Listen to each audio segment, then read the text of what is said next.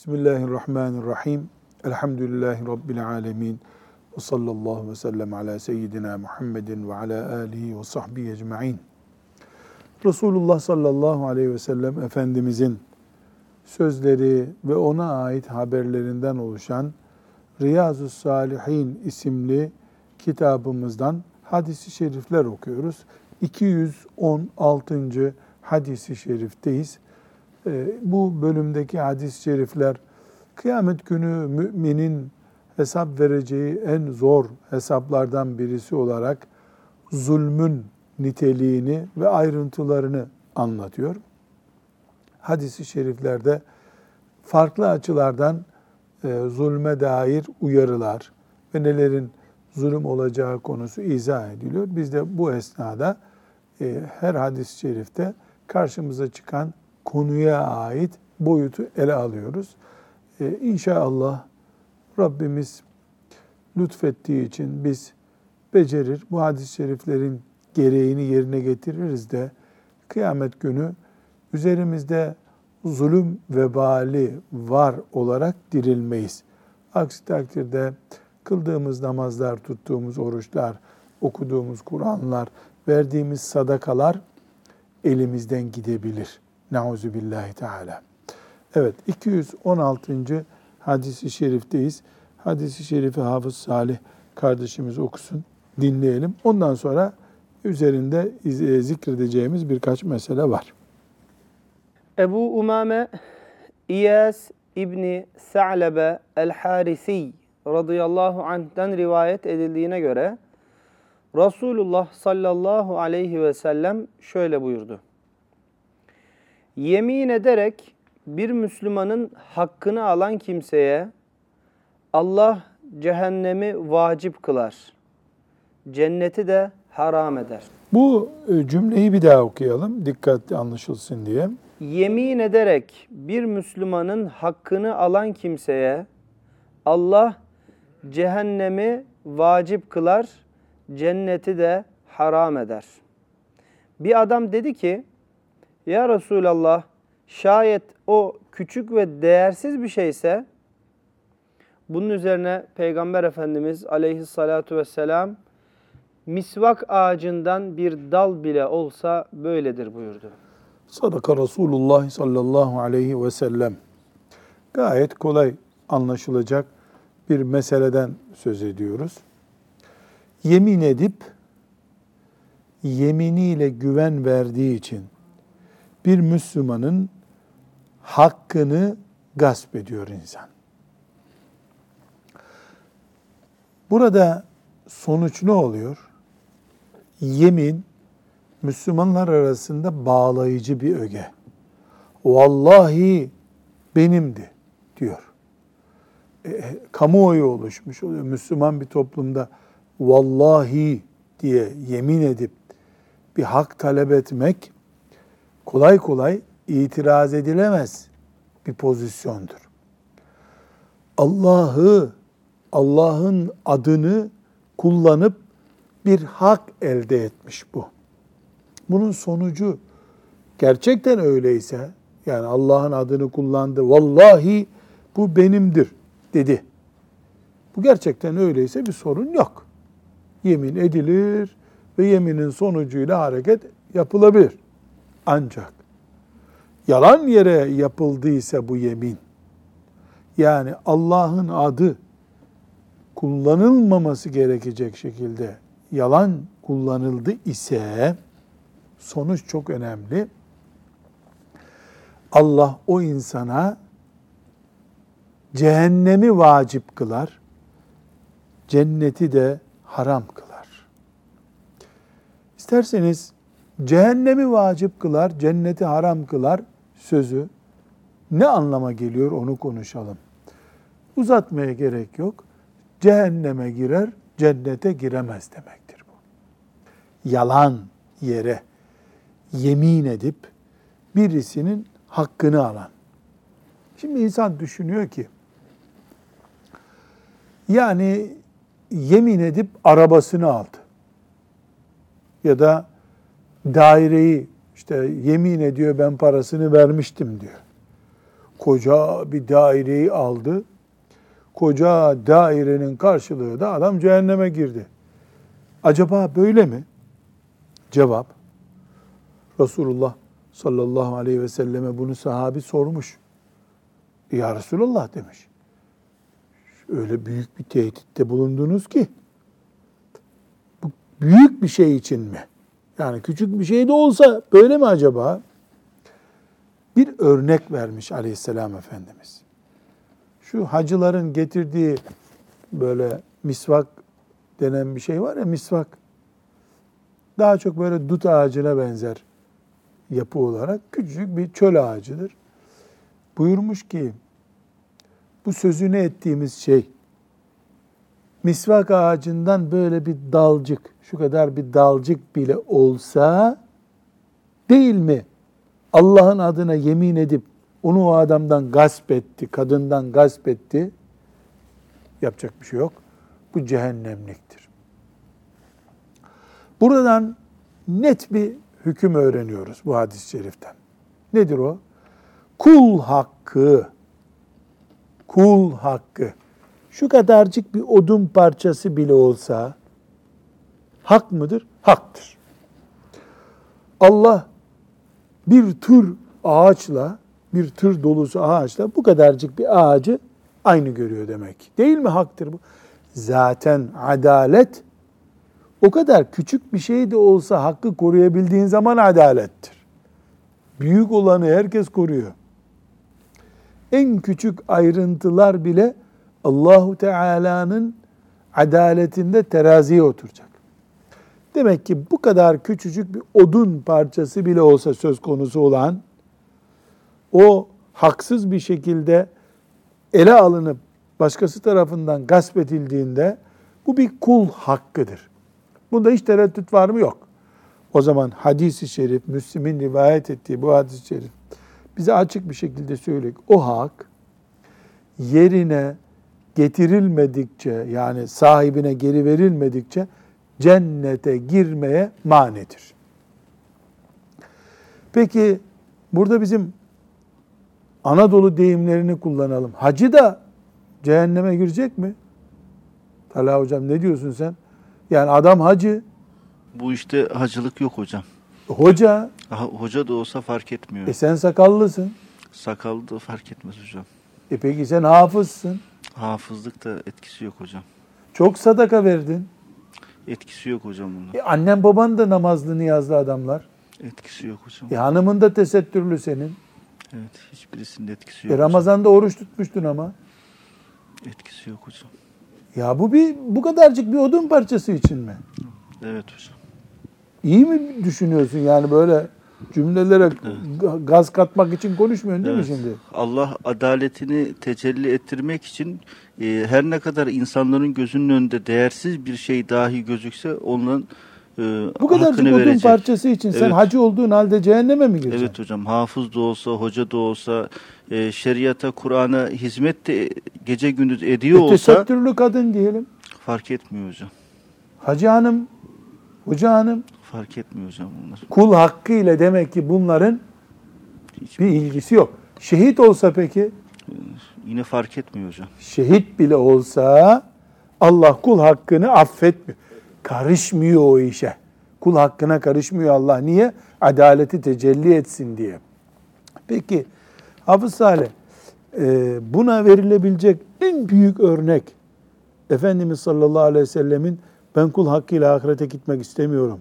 Bende bir hakkı olan var mı? diye sorması değil midir? Şimdi hoca olarak ben hocayım diyelim.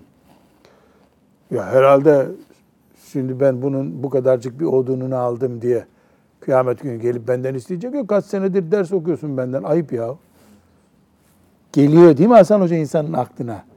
Efendimiz ne buyuruyor aleyhissalatü vesselam? Bende bir hakkı olan varsa gelsin alsın diyor. Mesela çok meşhur örnek hani Medine'de ufak bir fiyat yükselmesi oluyor piyasada. Bayağı bir çalkalanma oluyor. İşte diyelim ki 1 liraydı buğdayın kilosu, bir buçuk liraya çıkıyor.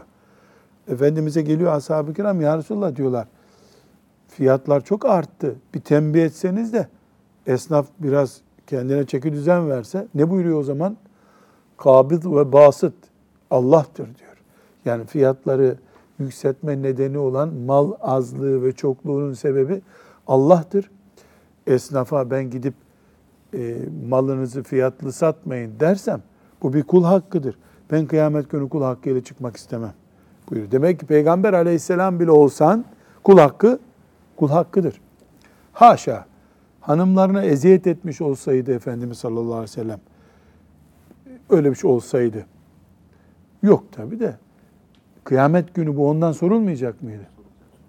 Kul olarak o da kul. O da kul. E, eğer o öyleyse ki hayal bile edilemez onun öyle olduğu, öyle ise onun kul hakkı endişesi, o zaman kıyamet günü bu kadarcık bir odun parçasını da komşusundan şuradan buradan alan, bir kelimelik gıybet yapan, herkes bu hesabı verecek. Biz o zaman bundan e, bir kural çıkardık. Kul hakkı cennete girmeye manidir. Peki. Kul hakkı cennete girmeye manidir. Kul hakkının büyüğü küçüğü var mı? Yok. Neden? Çünkü kapıp adamın malını almak zulümdür. Bu zulme Allah'ın izni yoktur. Bunu kaide olarak öğrendik. Peki hadis-i şerifin siyah puntolu cümlelerini bir daha okur musun Hafız Hayır? Orada bir alacağımız hüküm daha var. Yemin ederek bir Müslümanın hakkını alan kimseye Allah cehennemi vacip kılar, cenneti de haram eder. Peki Müslümanın malı diyor. Bir daha bak o Müslüman kelimesini vurgu yaparak oku. Yemin ederek bir Müslümanın hakkını alan kimseye. Bir Müslümanın hakkını. Peki bu şu demek mi? E demek ki gavurun malını kaptın mı kaç. Gavur kaçırma. Gavurun malını, gavurun arabasını al. Gavurun gavurun. Bu bu demek mi? Hayır. Resulullah sallallahu aleyhi ve sellemin bu sözünü dinleyenler ve toplum yüzde yüz İslam toplumuydu. Dolayısıyla Medine'nin sokağında bir hurma ağacının ya da misvak ağacının dalını kopardın mı Müslümanın dalını koparıyordun. Onun için fıkıhtaki kural nedir? Kafir olması bir insanın hakkına müdahale edilebileceğini göstermez. Kafir savaş ilan ederse, ben Müslümanları doğuruyorum. Müslümanların hepsini imha edeceğim diye savaş ilan ederse, e zaten savaş şartları e, onun benim de onun malını almamı bana helal eder. Onun dışında kafir olması bir insanın malını gasp edip götürebilme izni doğurmuyor bize. Kul hakkı onun içinde var. Peki kıyamet günü kafirle nasıl helalleşeceğiz? Bu ayrı bir mesele. Kafirin imanı yok ama onu da yaratan Allah var. Onu ezmemize izin vermiyor. Burada bu hadis-i şerif yeminle ilgili ince bir hüküm öğretiyor bize. Demek ki Müslümanlar arasında yemin mahkeme belgesi gibidir. Noter belgesi gibidir. Şimdi böyle ucuz, hesapsız yemin yapıldığına bakmayalım. Vallahi diye başlayan bir söz Müslüman için noter mühüründen daha güçlüdür. Eğer Müslümanlar noter mühürü gibi kabul edemiyorlarsa yemini burada çözülecek çok iş var. Nasıl abdestsiz namaz kılan biri için ne diyoruz? Hey, daha o abdest almayı bilmiyor bir de camiye gelmiş. Aynı şey vallahi sözünün kıymetinin kaybolduğu yerde de geçerlidir. Yemin vermek, ya adamdan yemin etmesini istemek ve yemin yapmak büyük bir iş bizde. Bu yüzden bu hadis-i şerifteki hükümden dolayı şöyle bir hatırlama olsun diyoruz. Müslümanlara göre yemin mühürdür. Devlet mühüründen daha güçlüdür. Eğer bir insan yemini yalandan hafife alarak önemsemi ulu orta yapıyorsa bu kafir olur. Ne olacak? Yeminse yemin boş ver diyorsa kafir olur. Yani namazı inkar etmekle yemini yalan yere alay ederek, hafif görerek, bana ne diyerek yani Ahmet der gibi yemin ediyor. Ali der gibi yemin ediyor. Bunun dini gider Allah göstermeye. Ama ben biliyorum günah olduğunu diye düşünüp ne bileyim işte kaçtı ağzımdan gibi böyle hafif gördüğünden değil, cahilliğinden yaparsa o kafir olmaz. O da ne olur? Namaz kılmamak gibi, alkol kullanmak, faiz yemek gibi büyük günahlardan birini işlemiş olur. Yani her halükarda yemin ciddi bir iş. Şakası yok. Ciddi yaparsa e, tamam yemin yemin. Ama yemini inanmayarak, alay ederek, hafif göderek yaparsa dinden çıkar Allah göstermesin. Yeniden iman etmesi lazım. Büyük bir hata bu. Hayır öyle değil. İşte bir cahillik etti, anlamadan etti, dalgınlığına geldi gibi sebepler olursa sabah namazını kılmayanın günahı neyse bu da öyle bir günah. Bu hadis-i şerif bize ne öğretiyor? Ey Müslüman! Elindeki her şey helal olsun. Helalinden biriktir. Harcarken de helal harca. Bu hadis kısaca 216. hadis-i şerif bunu söylemiş olduğu 217. hadisi şerife geçelim. Adi İbni Amira radıyallahu anh şöyle dedi. Resulullah sallallahu aleyhi ve sellemin şöyle buyurduğunu duydum. Mal tahsili için memur tayin ettiğimiz bir kimse bizden bir iğneyi veya ondan daha küçük bir şeyi gizlese bu hıyanet olur ve o şeyi kıyamet günü getirir. Ya bu siyah puntoyu bir daha oku Hafız Salih. Çok büyük bir nasihat yapıyor Efendimiz sallallahu aleyhi ve sellem. Mal tahsili için memur tayin ettiğimiz bir kimse bizden bir iğneyi veya ondan daha küçük bir şeyi gizlese bu hıyanet olur ve o şeyi kıyamet günü getirir. Burada bir ara verelim okuyacağız. Bir defa Efendimiz sallallahu aleyhi ve sellem ne buyuruyor? Bizim tayin ettiğimiz memurumuz. Niye tayin ettiğimiz diyor? Halbuki kendisi tayin ediyor.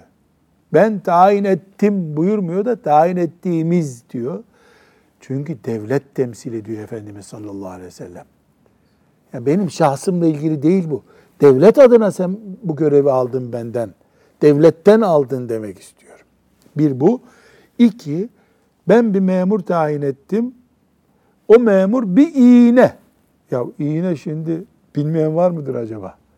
İğne, iğne. Dikiş diktiğimiz iğne. Beyaz bir metal yani ne kadar olur? Bir gram gelir mi Salih iğne? Büyük iğne gelir. Yorgan iğnesi falan gelir mi Hasan? Gelmez. Gelmez. Yarım gram bile gelmez.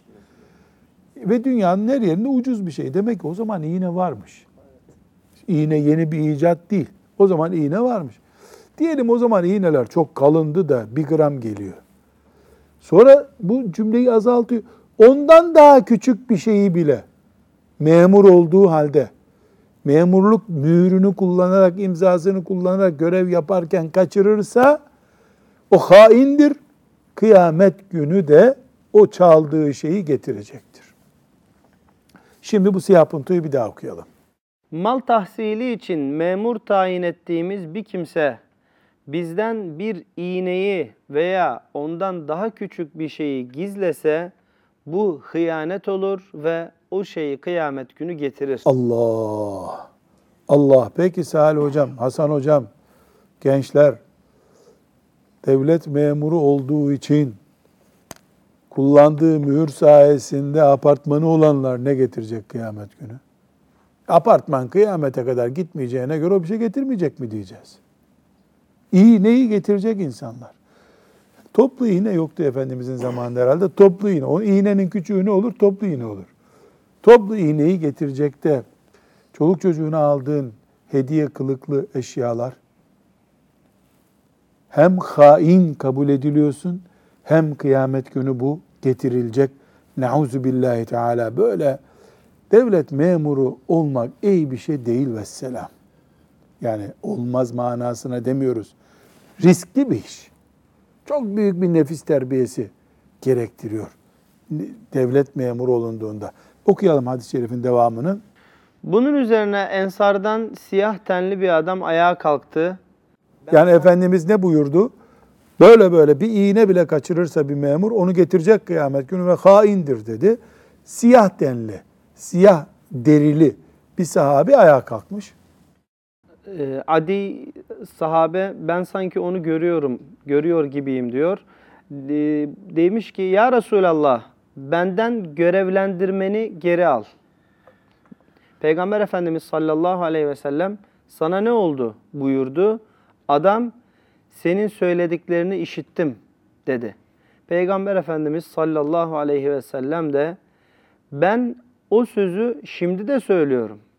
Sizden kimi mali bir göreve tayin edersek o malın azını da çoğunu da getirsin. O maldan kendisine verileni alır, yasaklanandansa vazgeçer. Evet, bu müthiş bir sahne. Yani sahabi Efendimizin uyarısını dinliyor. O da böyle bir görevi varmış meğer ki. Siyah bir sahabi. Ee, bunun üzerine aklını başına alıyor. Neyime gerek ben? Bakarsın böyle bir nefis terbiyesizlik yapar, başım belaya girer. Ya Resulallah beni bu görevden azlet diyor. İstemiyorum bu görevi. Efendimiz de hayret ediyor. Ne oldu sana diyor. Ben bu sözü dinledim diyor. Yani nasihat geldi kulağıma.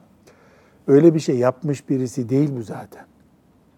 Ama korkuyor kendisinden. Efendimiz sallallahu aleyhi ve sellem al bir daha söylüyorum bu sözü buyurur gibi bir daha uyarıyor. Yani o sözden vazgeçmedim. O kural hala geçerli manasında. Şimdi burada e, önce bir kuralı hatırlatalım. Öbür sahabi, bu ayağa kalkan sahabiyi nasıl tarif ediyor? Nasıl bir Sanki görüyor gibiyim diyor. siyah Ha, tenli siyah, diyor. evet. Siyah tenli. Yani siyah adam diyoruz.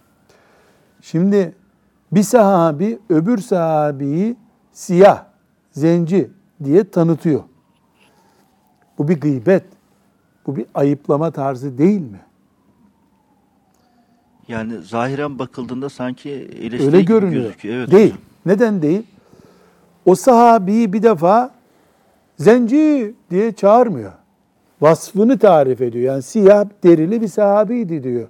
Dolayısıyla bir Müslümana onun rahatsız olmayacağı bir özelliğini söylediğinde mesela çekik gözlü Ali diye bir arkadaşımız var bizim. Hey çekik gözlü diye çağrıldığında o bundan alınmıyorsa Tam aksine işte biz kahraman bir sülaleyiz onun için gözlerimiz çekik falan diyorsa bunu zikretmekte bir sakınca yok. Sakınca olan nedir? Onun onurunu zedeleyecek şeyi söylemektir.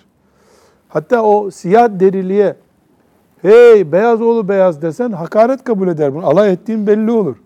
Yani beyaz değil adam çünkü. Burada demek ki mühim olan müminin şahsiyetini rencide edip etmediğimizdir şahsiyetini rencide etmiyorsak, zaten ben he böyle Allah beni böyle yarattı diyorsa bir, bir sıkıntı yok. Çünkü sahabi ne diyor? Siyah derili biri, görüyorum onu diyor. Siyah derili biri kalktı. Bendeki görevi al ya Resulallah dedi diyor. Bendeki görevi al dedi. Bu bir. İki, ya bu ashab-ı kiram hakikat sevilecek insanlar ya. Sevilecek. Mesela Talha Hoca orada ikimiz olsaydık e, herhalde biz çalacak halimiz yoktu da kafamızda sarık var. Ne çalacağız biz? Değil mi? Biz, biz ya o görevi alırdık. Cennet ve cehenneme imanları çok büyük ashab-ı kiramın. Ensardan hem de. Adam bir de Ensardan Kur'an-ı Kerim'in mübarek diye övdüğü insanlardan e, bu nefsine itimadın ne kadar riskli bir şey oldu. Yani ben hata etmem düşüncesinin ne kadar tehlikeli olduğunu gösteren bir örnek. Allah onlardan razı olsun. Bütün e, devlet memurlarının veya o statüde memur olanların hatta özel bir şirkette e, mesela satın alma müdürleri aman Allah'ım ne zor hesap verecekler kıyamet günü ya. bir satın alma müdürü yer yer patrondan daha fazla para harcıyor. Değil mi? Bir mesela hastane komisyonlarında hastaneye bir satın alma yapılacak veya işte bir neyse devletin bir birimi, devlet gibi çalışan bir fabrikanın birimi her halükarda bu bir zulüm çeşidi demek ki Resulullah sallallahu aleyhi ve sellem Efendimiz bu zulme karşı ikaz etti. Vesselam. Bu konuşacak başka bir şey yok. Evet öbür hadis-i şerife geçebiliriz. 218. hadis-i şerif. Ömer bin Hattab radıyallahu anh şöyle dedi. Hayber gazvesi günüydü. Nebi sallallahu aleyhi ve sellemin ashabından bir grup geldi ve falanca şehittir, falanca da şehittir dediler. Sonra bir adamın yanından geçtiler. Falanca kimse de şehittir dediler.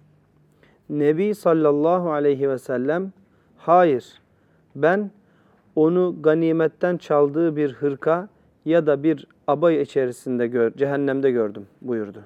Sallallahu aleyhi ve sellem, sallallahu aleyhi ve sellem. Ee, Hayber, Medine'nin kuzeyinde 8 mil bir mesafede bir kasaba.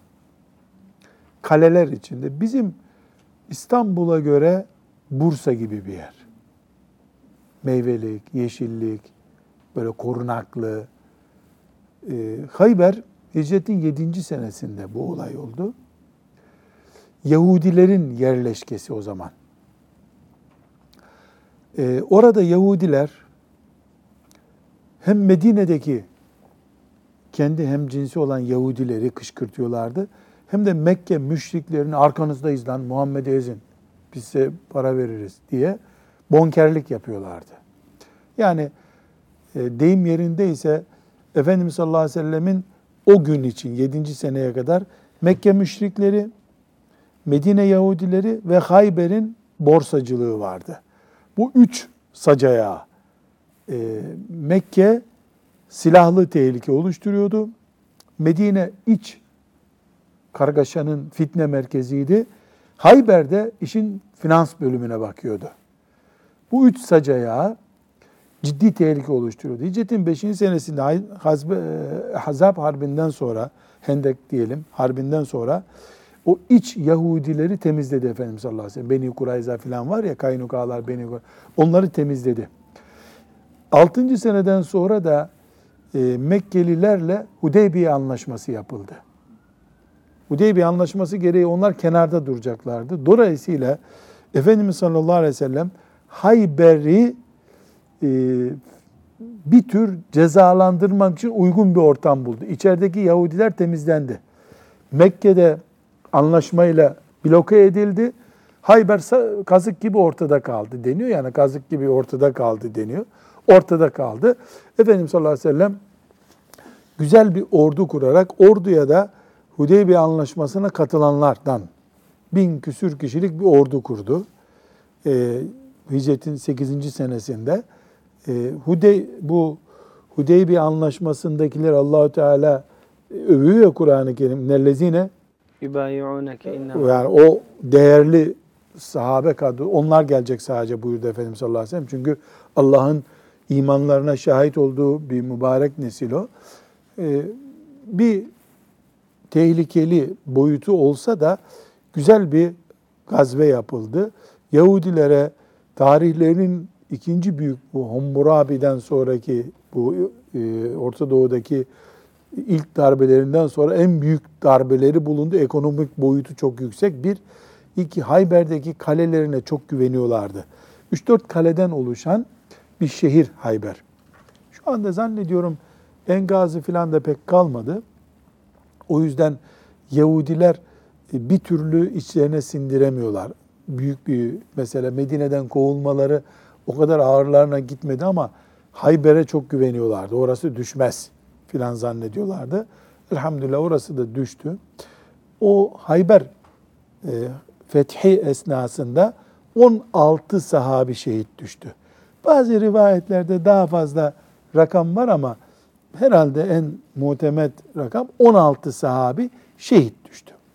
Bu 16 sahabi işte diyelim ki sabahleyin başladı. Orada birkaç gün kalındı. Yani bir kısa sürmedi o savaş. Kaleler çetindi çünkü. Ee, sonra toplandılar işte geri dönecekler. Aralarında konuşuyorlar. Ömer bin Hattab radıyallahu anh bunu naklediyor bize. İşte e, Enayetullah şehit düşmüş. E, Muhammed Said şehit düşmüş. E, Yusuf şehit düşmüş. Şeyh Hasan şehit düşmüş diye böyle aralarında konuşuyorlar. Ashab-ı 16 tane ismi sayıyorlar diyelim. O arada Efendimiz de dinliyor. Bir isim geliyor filanca da şehit oldu deyince durun durun diyor Efendimiz sallallahu aleyhi ve sellem. Durun diyor. Onu ben cehennemde gördüm diyor. Hayret ediyorlar. Savaş esnasında bir yelek bulmuş orada. O yeleği almış sırtına geçirmiş. Ya bir defa bak başta ne dedik? Gidenler değerli isimler. Hudeybiye sulhuna katılmış mübarek isimler veya başka bir faziletli ensardan, muhacirden adamlar ama bir yelek nasıl olsa önemli değil diye bulmuş. Üşüdü mü sabahleyin ne yaptıysa almış o yeleği kafasına geçirmiş. Halbuki o devlet malı. Niye devlet malı? E, savaş esnasında ganimet olarak kalmış. Devlet bütçesine geçecek. Allah bilirdi ona verilecekti o zaten. Ama zimmete geçmeden yani devlet envanterine geçmeden el koydu gibi olduğu için hırsız durumuna düştü. Ganimetten aldı. Ganimetten alınca başı belaya girdi.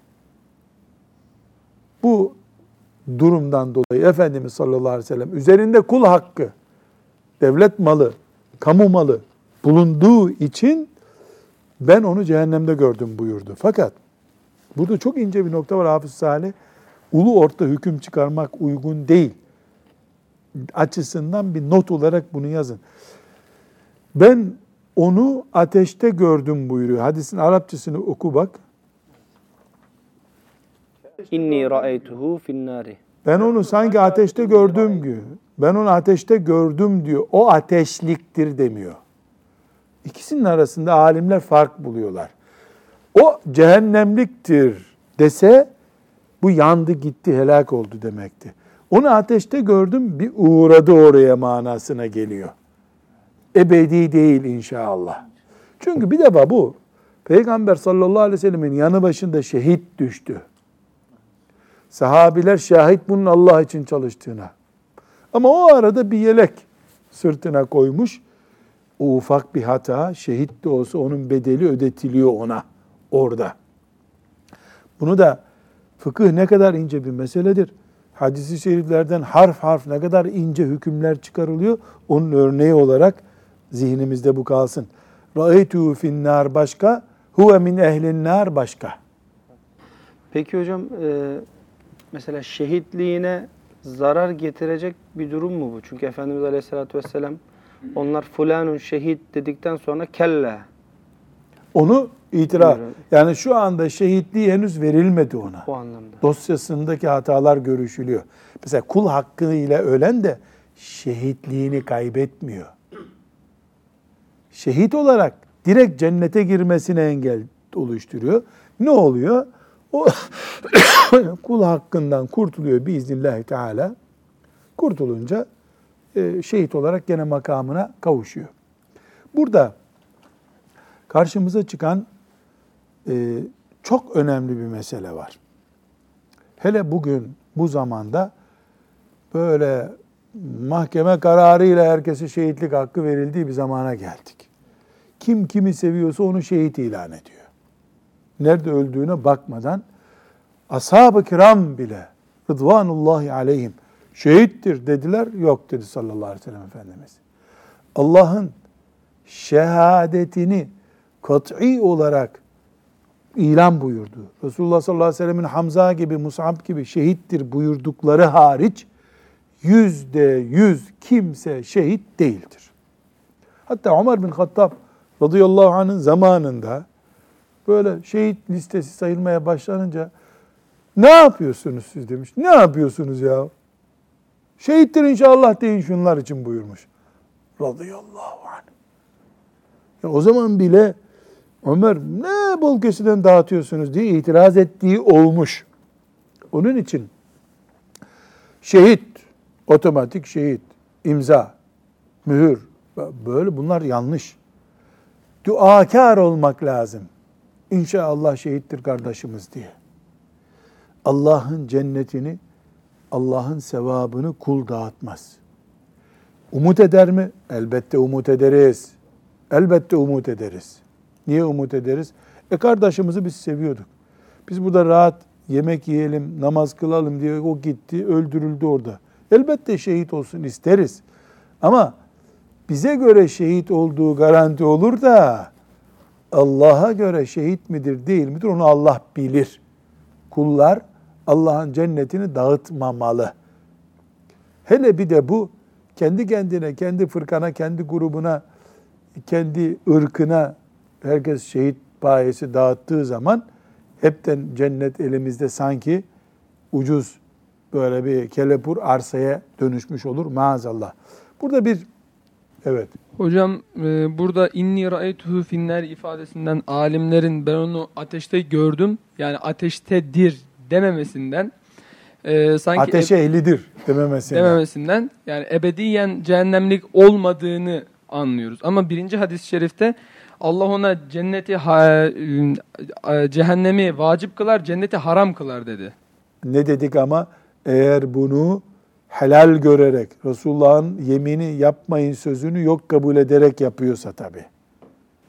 Yani hadiste öyle bir takdir mi yapacağız? Çünkü Takdir hadiste helal görürse ifadesi yok. Hadiste yok ama şeriatın genel kuralı var. Günahla küfür arasındaki fark bu. Günahla küfür arasındaki fark bu. Hocam bir de cenneti e, ucuz görmemek gerektiğini ifade ettiniz ya. E, şimdi toplumda işte kimileri birilerini rüyada görüyor, işte hayatta veyahut da e, ölmüş olan kimse için cennet ifadesi kullanılıyor. Bu ne kadar doğru hocam? Aç tavuk duası bu. Elbette dar ambarında görecek kendini. Bu, bu yani Ebu Bekir radıyallahu anh'ın vefatını hatırlıyor musun Salih? Ne mutlu sana işte. Baş başa gitsem yeterdi diyor. Yani onların bırak garanti yani cehennemden kurtulmaya razılar. Demek ki insan cahil oldukça cesareti artıyor. Kitap okumak da insan alim yapmıyor.